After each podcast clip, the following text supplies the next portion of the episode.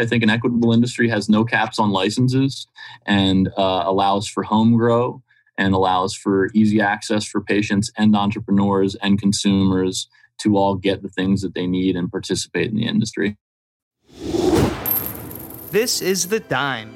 Dive into the cannabis and hemp industry through trends, insights, predictions, and tangents. What's up, guys? Welcome back to another episode of The Dime. I'm Bryan Fields, and with me, as always, is Kellan Finney. And this week, we've got a very special guest, Chris Becker, co-founder of the Honeybee Collective. Chris, thanks for taking the time. How are you doing today? I'm great, Bryan. Thank you so much for having me. Excited to dive in. Kellan, how are you doing? I'm doing really well. Excited to talk to um, another company operating out in Colorado on the West Coast. How are you, Bryan? I'm doing well. I'm excited because Chris and I have Maryland roots as well. So there is some East Coast ties there. So, so Chris, for our listeners that aren't familiar about you, can you share a little background about yourself? Sure thing. Uh, Chris Becker, co founder of the Honeybee Collective. We are a sustainable cannabis brand based out of Colorado. Our mission is to create community wealth and a sustainable future. We do that through employee ownership and sourcing the best environmentally uh, friendly cannabis that we can find. I uh, have been in the cannabis industry about five years now, pretty much all sales roles and a little bit of operational stuff. Wouldn't want to be in any other industry. Love it. So I, I want to talk about like the origin of the Honeybee Collective. I know it's employee owned. Can you take us through like the early days? How, how did that conversation start? Where did the idea come and take us like kind of the origin concept of it? Sure. So uh, about two years ago now, I during the pandemic, um, I wanted to start a company. I wanted to work with people that um, I think are really impressive people and people that I enjoy being around. And I reached out to a group of about 15 people via email, said, Hey, what would you think about starting a company? Um, I think it's uh, easy enough to start a private label cannabis company. And I think we have a real opportunity to reach consumers in a way that other brands currently don't um, meaningful messaging that resonates with them, and we could do some good in the world with the profits that we create. And that was the premise. That was uh, enough to get a bunch of people on an interest call. Um, from there, we deployed some surveys to see if this idea actually resonated with people who smoke weed. Uh, we had several thousand people who identify as daily cannabis consumers respond to our survey, and overwhelmingly supported it and said, yes, this is absolutely something that we are missing in the market. Um, and from there, we def- we refined the idea, refined our positioning, and did a lot of research to come up with this unique kind of employee-owned structure. When getting started with it, were there hesitations like, "Hey, this is going to be harder"? Obviously, as you've seen, everything in cannabis is a little challenging, and then kind of taking a different path, right, with an employee-owned, or maybe from the onset, and taking a, a path less traveled. Was there hesitations? Were there initial challenges there that you can kind of expand upon? Sure, um, not a lot of hesitation. We had a lot of enthusiasm, but there certainly were a lot of initial challenges um, from even the concept of uh, a non-revenue producing employee-owned company is rather foreign. Most employee-owned companies are a founder exit, and they're not like startups. Um, so it was it was kind of difficult to arrive at the corporate ownership structure. Um, we also had to go out and raise money, and we had a lot of, I would say, hesitance or lack of understanding from investors. So uh, we ended up crowdfunding, and that was our solution to the, the money problem. What was it like launching uh, a company in kind of like a saturated market like Colorado? I mean, right? The idea of a private label cannabis company actually works best in a saturated market. Cannabis brands are what add value to a commodity product, right? It's either its form factor and its brand. Um, so we came up with some form factors that daily cannabis consumers already are reaching for or or want um, more of, and we put our brand on it, and we uh, speak to consumers in a way that's meaningful to them in terms of the, the values of the product and the values of the brand, which are the reasons that people support one company over another. So when you're forming the the origin, right, and the investors have the questions, they say, "Hey, Chris, this sounds great, but like, how do I know that people are going to be tied to this for the long term? Like, is this is more of like a concept that works better, like in theory versus actually on paper? Are those some of the questions you fielded? And then when you went through with the the crowdfunding, did the investors also have similar questions? What did they get in exchange for equity? Was it access to information to the products? What what was it exchanged in that moment? I think initial investors, not being the daily cannabis consumer themselves, were skeptical of the consumer research that we had gathered that, that said people would support our brand. And as an early stage brand, it's reasonable to, with zero sales, it's reasonable for an investor to go, I'm not sure that you're going to kill it in the market, right? And, and, and despite founder enthusiasm, it's okay for them to say, uh, I don't know about this, right? And they want to see some sales and maybe they'll invest next year. Um, uh, when we went for the crowdfunding, people asked very few questions because they very much related to what we stood for um, as an employee owned company that guarantees living wages and is trying to reduce waste and increase uh, environmental friendly practices in the cannabis industry. All of those were things that people identified with and were willing to put their money towards to support. That's awesome. Could you walk us through some of uh, like the unique, sustainable aspects of your guys' company? Absolutely. Number one is the employee ownership. We think that is um, the most sustainable corporate ownership structure in terms of fairness, equity for the people that are really creating value day to day in an organization. Um, I don't think that excessive corporate pay is sustainable, uh, excessive pay disparities, and wealth inequality on an unsustainable trajectory that either requires um, innovative solutions like employee ownership or complete systems change and revolution. And if the rich don't want to get eaten, I suggest that they sell some portions of their company to their employees. So that's number one in our sustainability efforts. Number two is we source cannabis that's grown using environmentally friendly practices. When I say that, I mean greenhouse for outdoor grown flower that's not using a whole lot of high energy lights and um, preferably re- little to no HVAC usage. Um, and low inputs in, in as far as fertilizers are concerned. So we prefer growers that use living soil, which is basically a natural ecosystem that feeds the plants rather than having to put commercial agricultural inputs into the crop. Um, and then number three is our packaging. We uh, we source all uh, compostable or, or recyclable packaging. So I want to stay with the first topic and, and kind of the origin the, of the team and how that works. So from a day-to-day standpoint, are the responsibilities split? And then how how does the equity work so people are making decisions? Is there someone in charge where it says, if there's a disagreement amongst the members of the team, you know, we defer to this person. How, how do decisions be made? Because sometimes there has to be conflict among some of the team members in which direction to go. So how, how does that work? Sure. So our operating agreement um, assigns day-to-day managers for routine tasks and then strategic decisions are made by the founder team and our employees. So our employees, we we factor their input into um, our strategic decision making processes, whether that comes to large purchases, deciding whether to to retain profits or reinvest them. Um, all those kind of decisions we we make as a team and, and include employee input in that. Who else in the cannabis industry is doing this? Very few people that I'm aware of. Uh, employee ownership is pretty new. There are a few groups that are ready to deploy a lot of ESOP financing to roll up dispensaries as employee owned operations. The investors I've spoke to that are that are doing that uh, believe, like I believe, that it's a more equitable way of ownership, and in particular in the cannabis industry, is uh, more motivating for uh, employees to in the retail environment upsell and and and have a reason to create a great customer experience. Is there a period of time that they have to be on the team in order to have their equity invested? For example we have people out on the east coast who are very excited to be in the cannabis industry but maybe haven't cut their teeth yet. So you know some people may be interested in joining but once they get involved recognize hey this industry isn't for me startup life isn't for me. So is that a challenge that you face and, and have you had to overcome that previously we have a short vest period uh, of one year is the first vesting benchmark, and then you're fully vested by three years. People don't stick with companies for a very long time anymore, and uh, we, we, when we when we into the troubles of ESOPs and and why they work and don't work, and why they motivate people in some companies and other people think that they're not that worthwhile was because of things like vesting periods that favored long term employees over short term employees and that kind of thing. So we tried to make it a little bit more fair and equitable.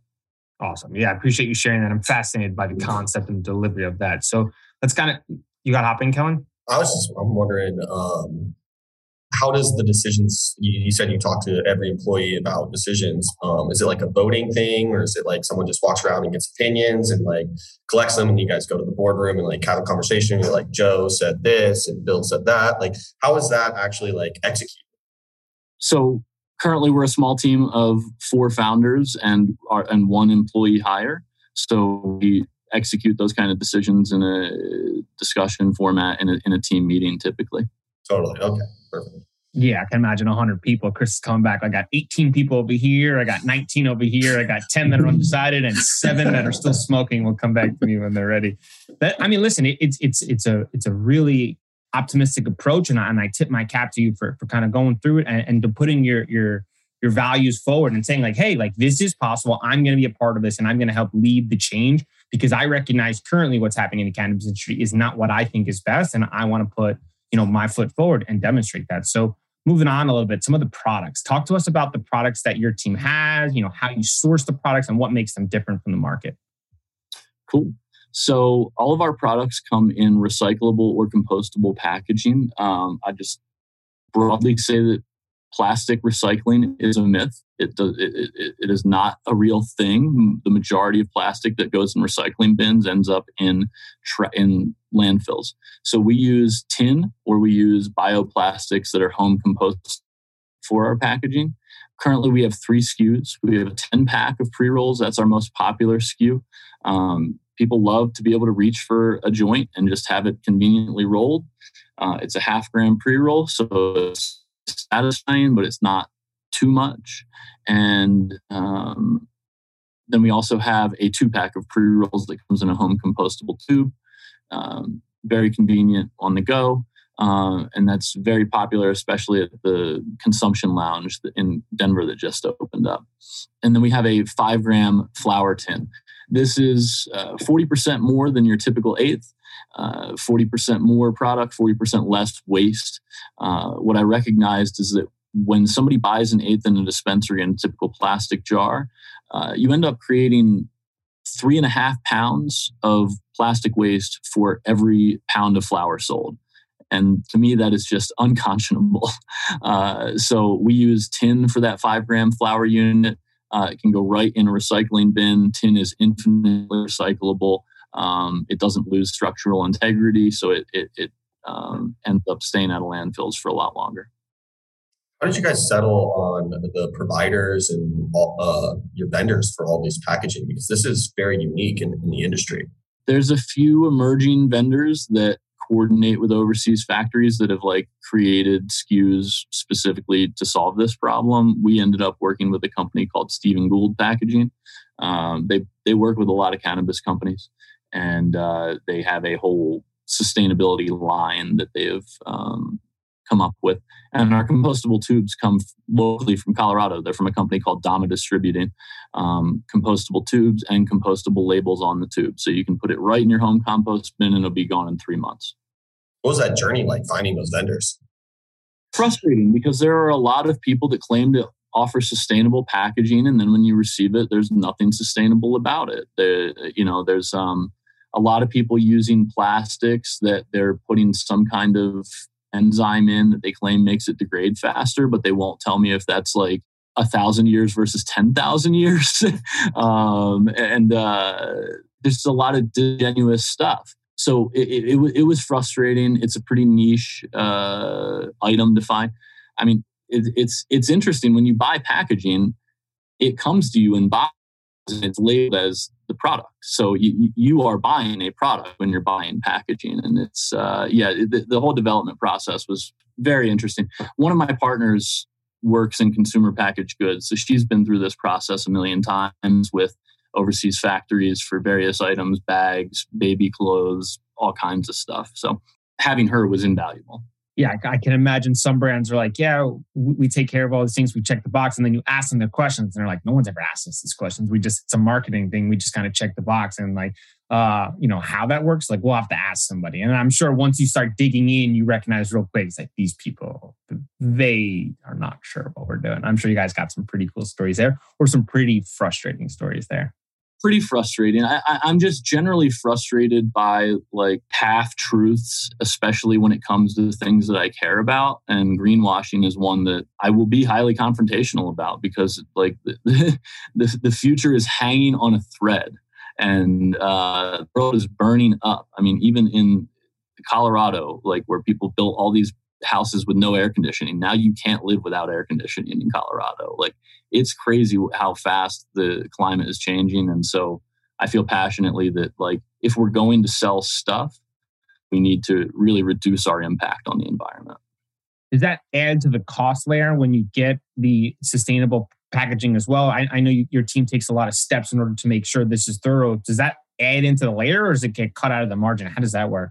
Right now, we're we're we're cutting it out of the margin and and absorbing it. Um, we have found that people will pay uh, a premium. It's not it's not more than like twenty percent basically.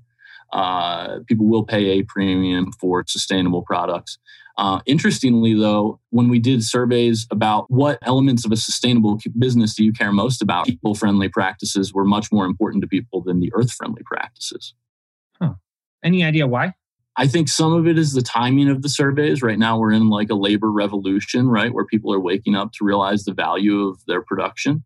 And then I think there's also a lack of education around all the greenwashing stuff that does go on. So people assume that they are making sustainable choices already, when in fact that they're they're making the same choices as everybody else yeah, some people might have a false sense of what actually is happening, right? If you put your stuff in the recycling, but the garbage man takes the, the plastic and throws in the garbage, are you really recycling? And, and eventually that it's like, hey, what is really happening after that? So I want to stay with the grams. You said you have a five gram product, right? So you have an eighth is, is wasn't enough, and then you went to a five gram. Was there kind of conversations about four and a half or six? Where how did you settle on five?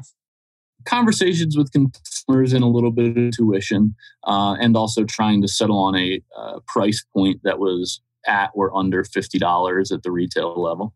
It's fascinating.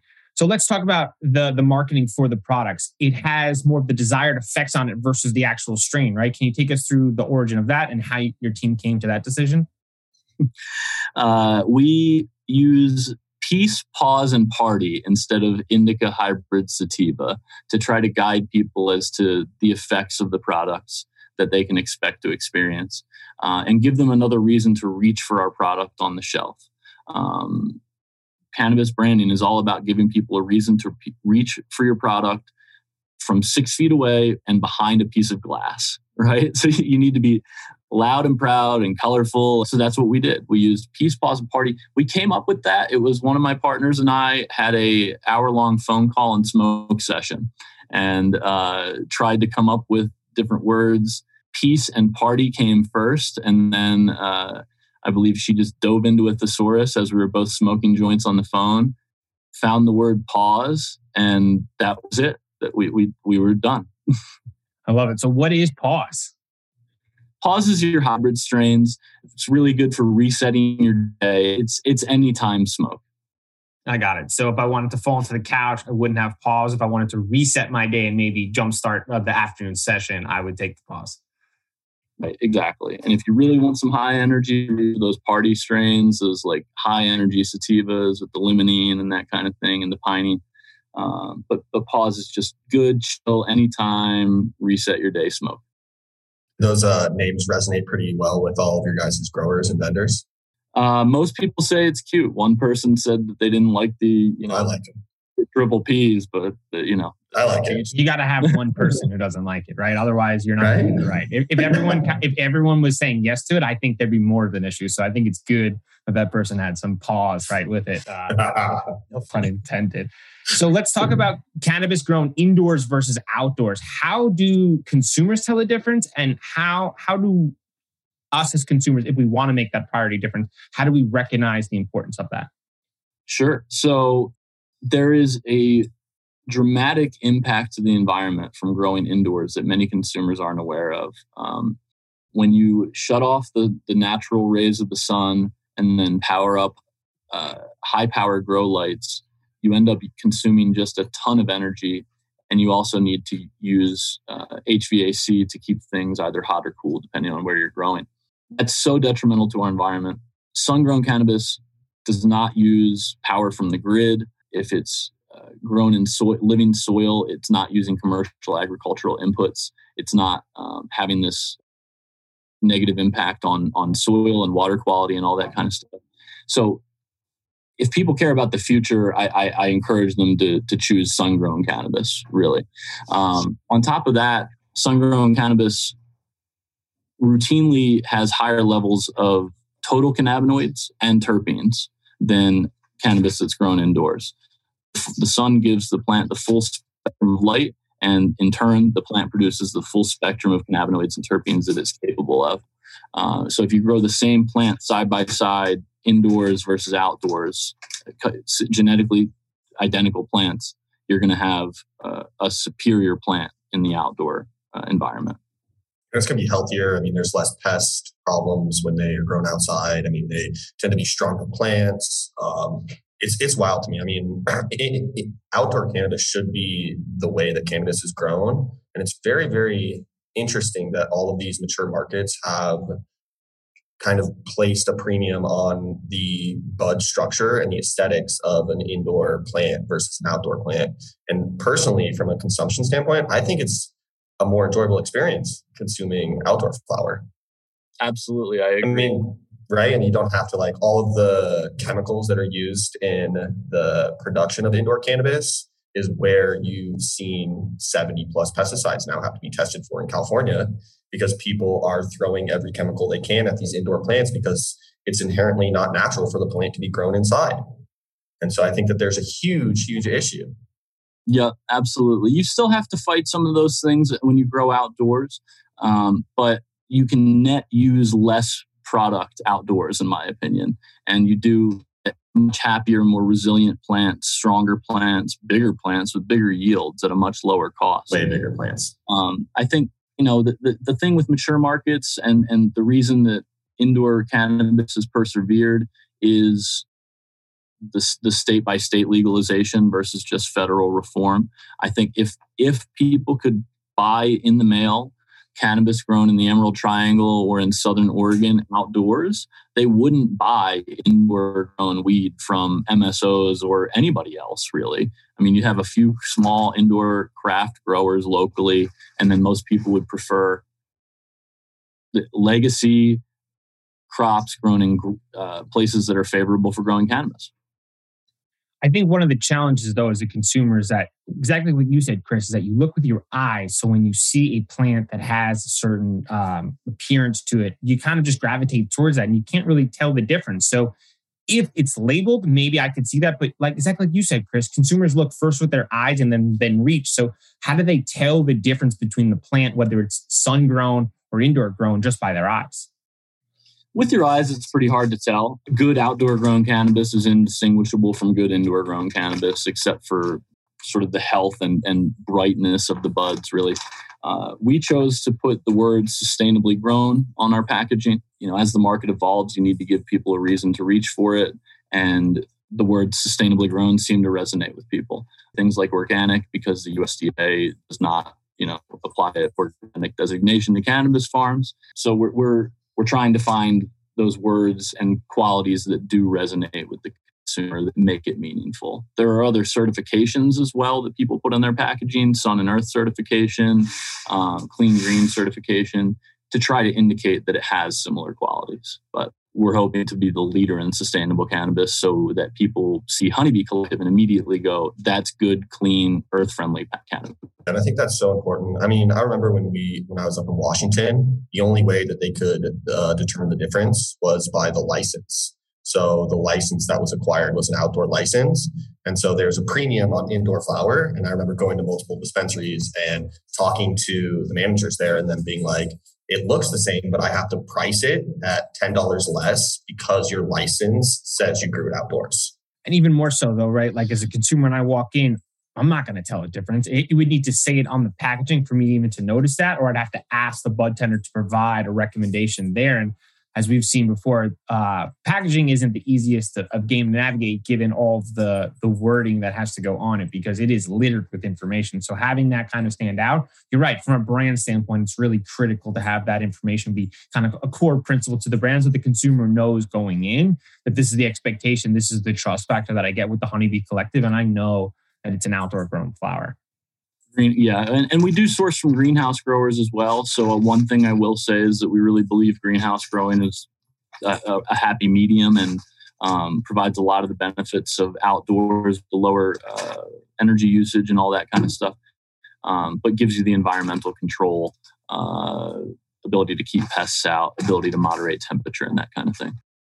So let's move on. What is Blunts and Bingo? Blunts and Bingo is a fundraiser event we just had this past weekend.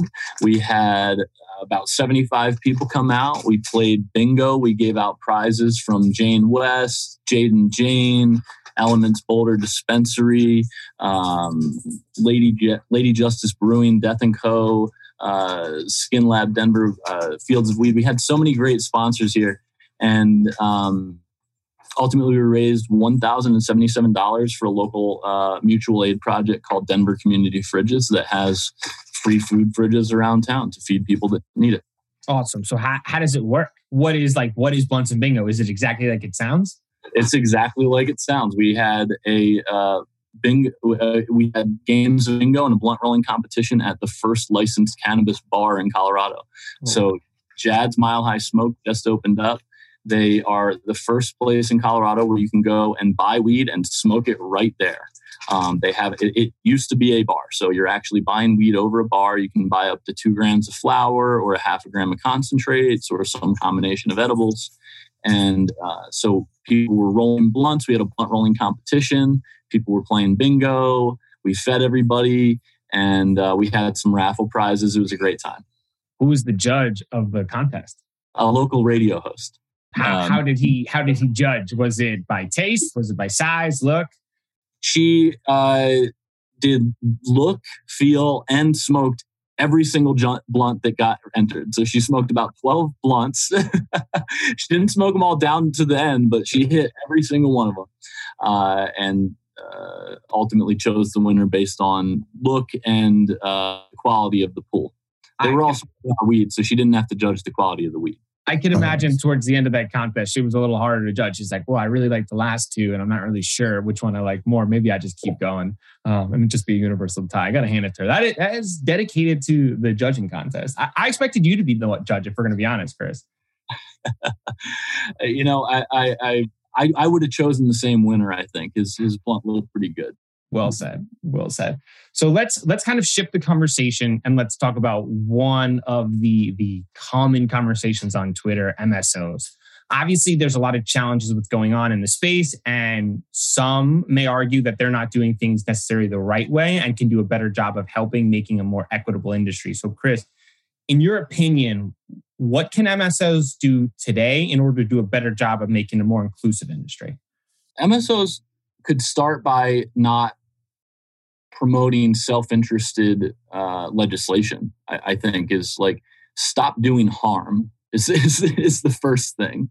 Um, i don't even need them to do anything actively to promote a more equitable industry. Just please stop actively supporting uh, policies and laws that are inequitable and really just cement their positions. That, that that's the first ask. If they really want to support an equitable industry I think an equitable industry has no caps on licenses and uh, allows for home grow and allows for easy access for patients and entrepreneurs and consumers to all get the things that they need and participate in the industry. So, um, coming out in support of open access laws, both for consumption and for uh, accessing the industry. Uh, I personally know executives at single state and multi state operators that are not even pro recreational legalization. So it's um, it, it's you know they, they could come out supporting policies that are good for entrepreneurs and good for consumers. I know that's a real sticky, sticky subject, and I kind of feel similar to you, right? The limited licenses, I think, only lead to kind of more challenges and unfortunately, potentially more bribery and more corruption which again I think is, is hurting the industry as a whole. But but on the on the flip side, not to defend the MSOs, the longer this goes on like this, the longer they are building their moat from the other challenges and protecting themselves from the bigger fish that are coming in. So, from their standpoint, they are helping the industry, but also protecting their investment and asset, which I agree is not beneficial for the collective. Exactly. It's, um, you know, what, what the motivations became really perverse once anybody acquired a limited license, right? Now you have a do a damn near a duty to your shareholders to preserve that. I mean, my old employer sued the state of Maryland for opening up social equity licenses. And what they said at the time was the state promised that they would do a demand uh, study before they ever issued any licenses, which was true. Um, but they were called racist and everything else because they were blocking social equity, blocking minority participation in the cannabis industry. They uh, dropped the lawsuit, and and those licenses did end up being issued in Maryland.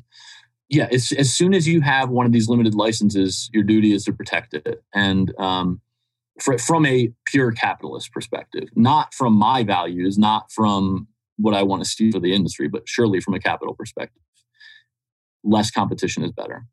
Right. I mean, Boris Jordan, I've had this conversation on Twitter many times. Boris Jordan doesn't work for the cannabis industry. He works for the Curaleaf shareholders, and his job and role is to protect his assets to make it grow as much as possible. And if that means hurting others in a, let's say, not hurting others directly, but in influencing policy in order to better protect his position, he should do that. And, and that's unfortunately kind of the, the name of space. So I guess to push the question back on you, Chris, is why do you think they states did limited licenses? What do you think was the original intention of it? Was it uh, a different concept that kind of got misconstrued along the way, or, or take us through what you think was the original goal of limited licenses? Some of the people that own limited licenses were involved in the writing of limited license laws. So that's the first thing is people saw, hey, uh, we can get legislators to limit licenses based on the fear that they have of legalization.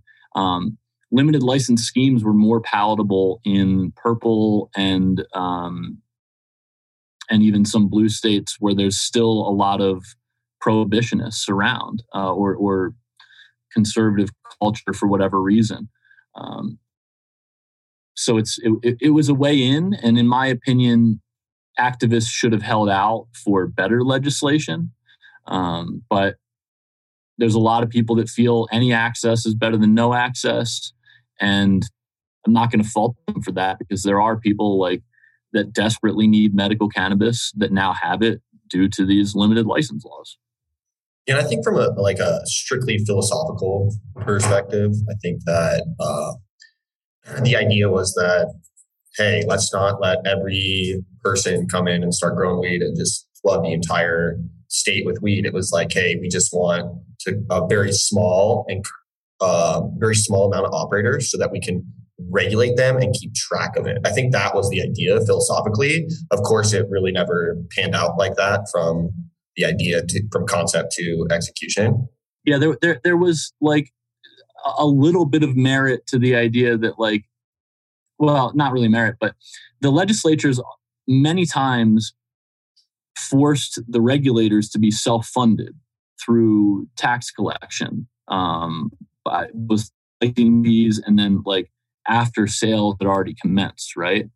Um, so new regulators that had never looked at or knew how to regulate cannabis before all of a sudden are like asking the people that have a license hey how are we supposed to regulate you?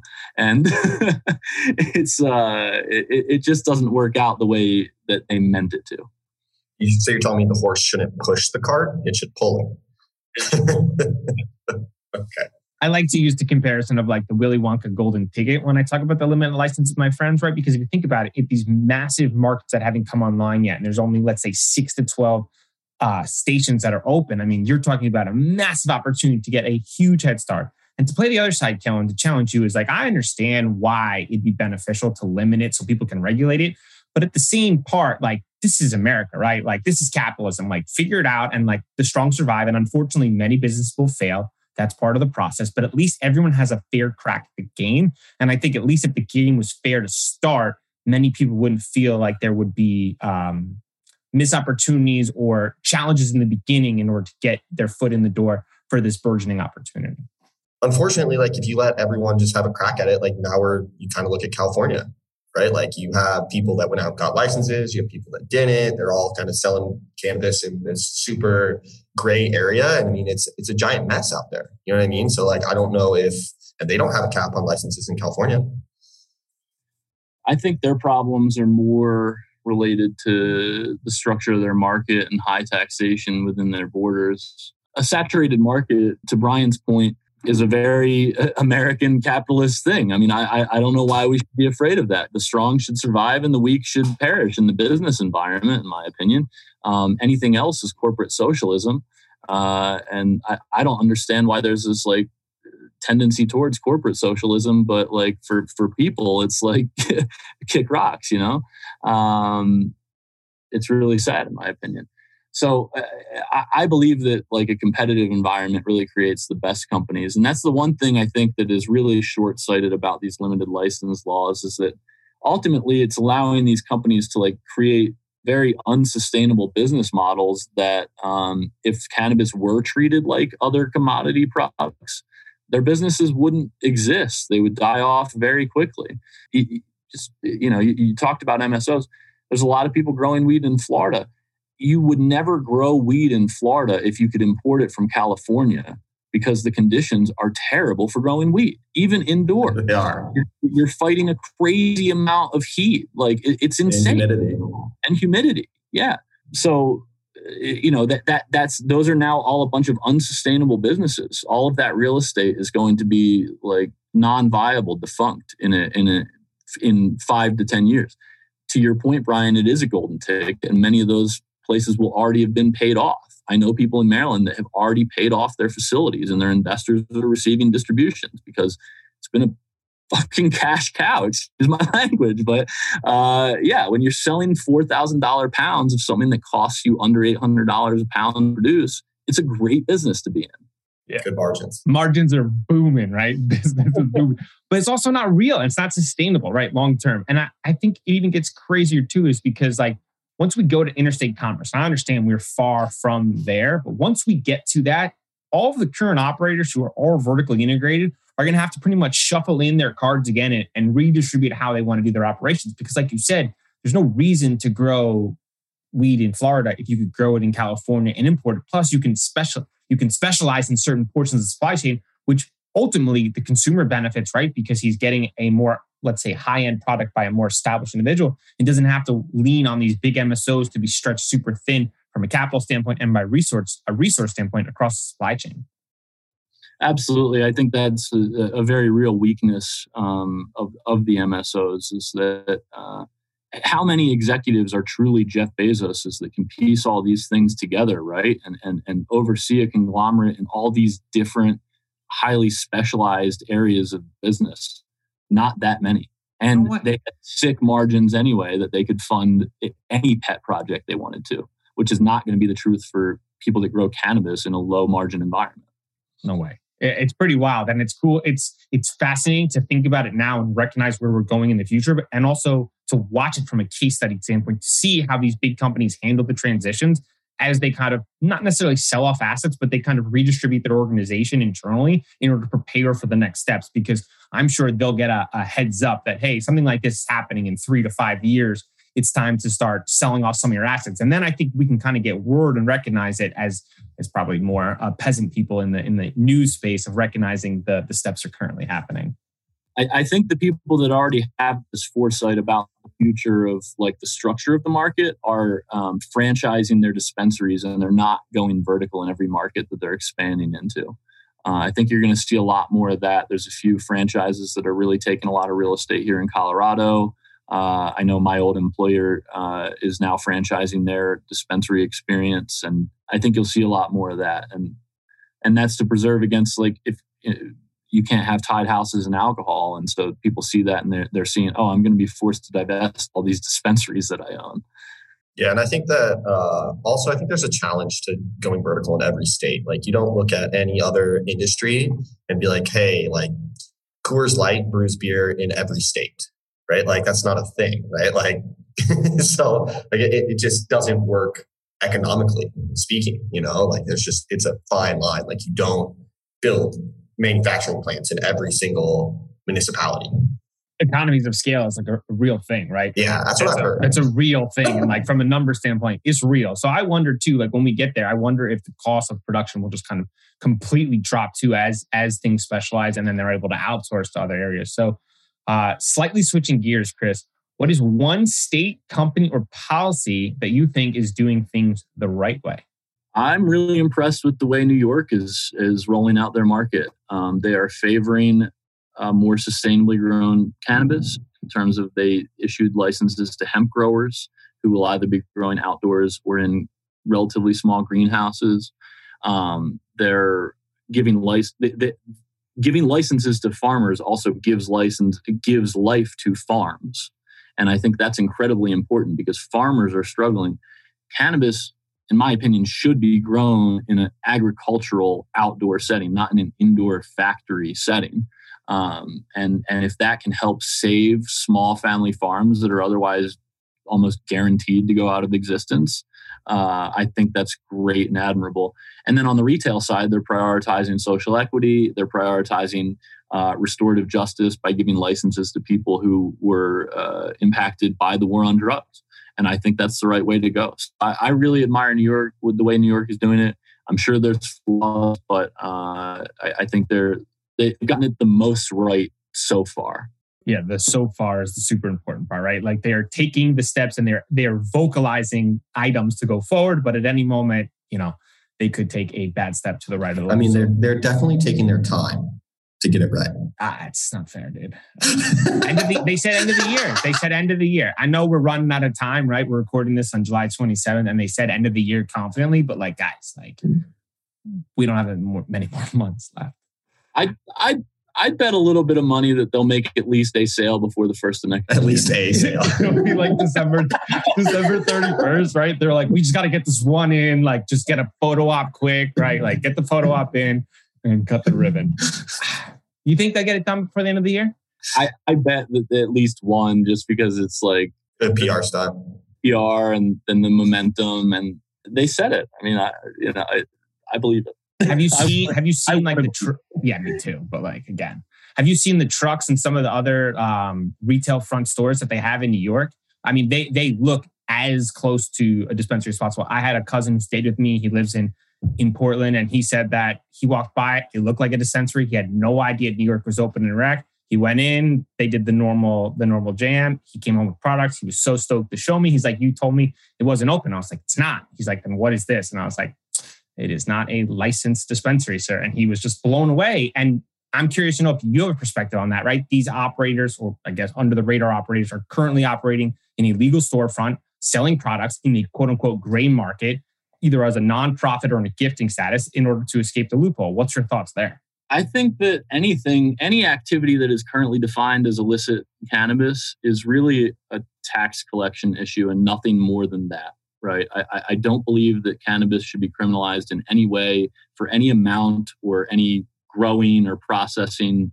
None of that should be a jailable criminal offense. It's all just tax evasion. So if those guys are evading taxes, I mean, you know, I'm, I'm not a huge fan of tax taxes myself, but like sure. that's in my mind, that's the only thing that they're guilty of, right? I, I think it's very risky, and I personally wouldn't engage in it. Just like for the threat of federal crackdown or like the inability to get a license, a legal license in that market in the future. But hey, it's a smart cash grab right now. And I mean, at the end of the day, it just shows you how much demand out there is for cannabis. Yeah. Yeah. I think it'll be, you know, uh, it'll be difficult, but not impossible to, um, to compete with those. I think that they probably will get closed I mean, down different. Look at Colorado, right? Like I, I don't. No one I know buys weed from a drug dealer in Colorado. Right. Right. Like, right. so like, I think the consumer is the one that's going to be hurt in this, right? Because if, you, if you're just not familiar with products and you go there and let's say you take a product that's not tested, third party tested, and God forbid something happens, it, that just becomes the spiral effect, in my opinion. And I think that just kind of hurts it from a public perception of you know the the nuances with cannabis and all these X, Y, and Z stuff that that you see on the media where people use cannabis as the scapegoat. Chris, what is an under recognized challenge operating cannabis that most don't recognize? There's this big scam called Metrc that, that takes uh, uh, just a fraction of every single transaction that you do in cannabis. Uh, whether you are putting a plant in the ground, moving that plant from like one part of your facility or harvesting it or moving it and selling it to a, to a dispensary, you have to have these little blue tags that cost 25 to 50 cents every time. They create this ridiculous amount of plastic waste. Um, they're not recyclable because they have an RFID tag in them that nobody uses. And, and their and their system is constantly down, and it's and it's the mandated seed to sale tracking system in most states. So um, that is a huge impediment. I would say I would say just Metrc being down is one of the biggest impediments to productivity in the cannabis industry. It's a good monopoly they have it's great. I'm sure their investors are swimming in dollars. They're just printing cash. yeah, I mean, it's required, and like, there's no other option. When we like, there's like, leave two solutions in Washington, but like, I think like everyone's going to be on Metrc eventually.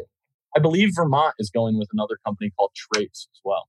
Oh, see, so now there's what three options, maybe. we, we talk about like limited licenses and then challenges in states these boys got it locked down, right? Like they got it locked down on a whole nother level. I can only imagine what they're doing. We got to get one of those guys on the podcast and see what's going on there. Yeah, yeah. They're like Rockefeller is like in, in, his grave admiring Metrc. He's like, right. oh my god, I wish I owned Metrc. He's just tip, he's tipping his cap. He's like, these boys got it down. Since you've been in the cannabinoid industry, what has been the biggest misconception? I think probably that there's immense profits in the industry. Um, in the legal industry, there's not. Most ones are like comparable to typical manufacturing, plus their tax disadvantage, so you have less profit. Uh, I think that's probably the biggest misconception overall about cannabis is that these companies are just printing money. Um, but from within the industry, I also see this misconception that like a business's success or failure depends on them like really exploiting labor and paying low wages. And when I look at our business model and the business model of our suppliers, a couple bucks more an hour does very little to, to the profitability, uh, but it does so much for the happiness of the uh, employees. So that's one that's a big thing just from within the industry that I'm passionate about seeing change. Really well said. Before we do predictions, we ask all of our guests if you could sum up your experience in a main takeaway or lesson learned to pass on to the next generation, what would it be? Well, the next generation, I don't know this advice will be so valuable for, but like anybody listening in the next year, like the opportunity is still very real and you do not need to you, your experience in other industries translates directly into cannabis and and can like create incredible value um, so I, I, would say just don't hesitate to dive in if you're passionate about it. Um, but also don't dive in if you're thinking about just dollar signs because it's as stressful or more as any other entrepreneurial venture. Uh, and um, like I said before, the profits just like are not as incredible as many people think they are. All right, prediction time. Chris, I dropped you off in DC with the ability to change any law or policy you want what is the first step of item you changing? Oh, um, I mean, the, the, the first thing I would change if it's just a single item is 280E and and uh, the, having the ability to to write off uh, appropriate expenses. Right. I mean, that, that's the big the big thing keeping many companies from being profitable is like this is tax disadvantaged uh, activity, uh, and we're we're overpaying and not able to write things off. So that's the first thing I would change. Um, What's the next thing you change? Well, actually, I would I would take a step back. I mean, like the first thing I would do is like free all the prisoners and probably abolish prisons in general. Actually, yeah. if we were just talking about cannabis, but if we're taking a broader view, I'm doing something not just about like cannabis prisoners, but just like the prison and industrial complex in general because it's like just so unjust. there is no justice in the justice system. So actually, that is the first thing I would, and I would not just do something cannabis related. Well said, Kellan. Uh, cannabis related, I would probably uh, legalize banking in cannabis. You know, I think that there's so many people that would get involved if they could just go to a bank and get a commercial loan.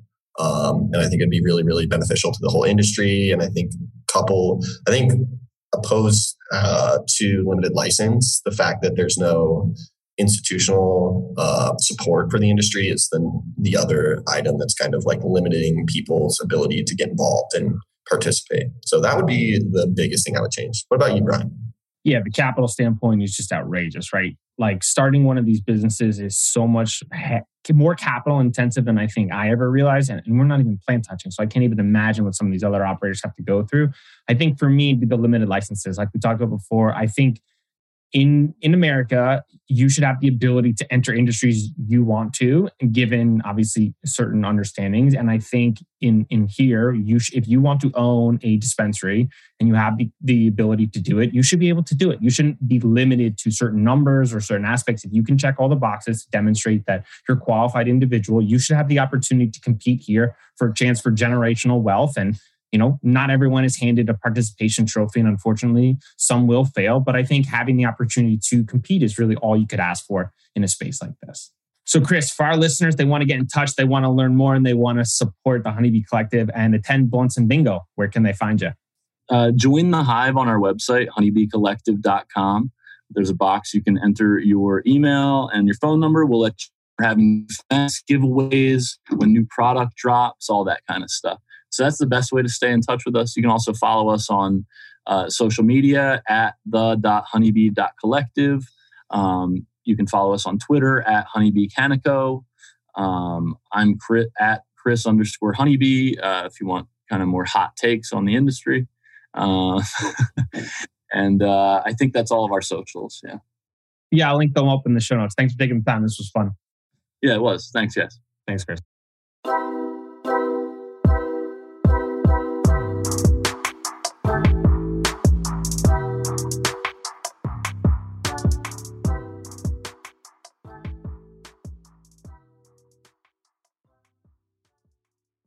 Thanks for listening to today's show. To check out more great cannabis podcasts, go to podconnects.com. Here's a preview of one of our other shows. 99.9% of our DNA is identical.